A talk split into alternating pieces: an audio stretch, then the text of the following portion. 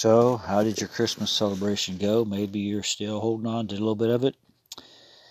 Let me give you a little insight on how men and women are different. And you've probably experienced this someplace throughout the day today. Generally speaking, men and women respond to questions and situations quite differently. Ask a man where he got a cake, and he'll tell you, at the grocery store.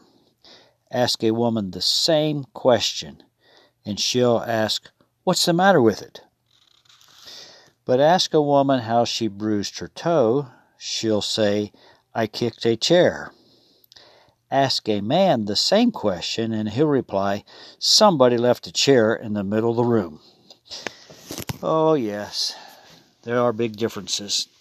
Say, Luke, the Christmas story, chapter 2, never grows old, verse 11, for there is born to you this day in the city of David a Savior, which is Christ the Lord, and he will be the sign. And this will be the sign to you. You will find a babe wrapped in swaddling clothes, lying in a manger. And suddenly there was with the angel a multitude of the heavenly host, praising God, saying, Glory to God in the highest, and on earth peace, goodwill towards men. What a blessed time we have had this Christmas season, even though it's been difficult for some. I had a dear friend who lost her mother today on Christmas Day over in Colombia. Her mother had been sick. Doctors couldn't figure out what infections she had.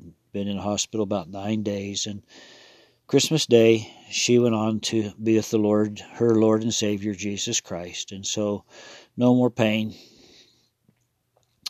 The tremendous blessing of Christmas. Tragedies happen. Difficulties happen on Christmas and over Christmas. But still, Christmas gives the world hope. That there's a Savior that has been born. He is Christ the Lord. Glory to God in the highest, and on earth peace.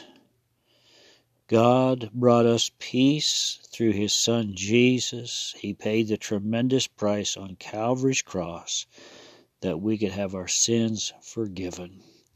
We are a blessed people. Let's pray. Father God, thank you for comforting those who have lost loved ones today around the world. And Lord Jesus, we plead the precious blood of Christ over each one who has lost a loved one this past year.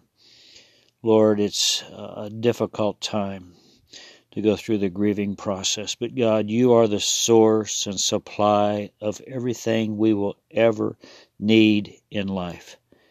And we thank you, Lord, for loving us and helping us.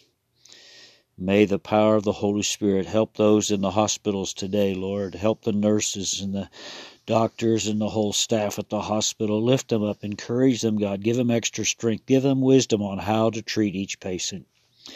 Lord, be with our military around the world. And Lord Jesus, help America to seek truth, and may justice prevail in our nation. Lord Jesus, we desperately need the light of the gospel, and thank you for giving us a reason to celebrate, and that is Jesus. We celebrate Jesus today and forever. Happy birthday, Jesus. Amen. God bless you till we meet again. Have a wonderful time in the Lord. God bless. Good night.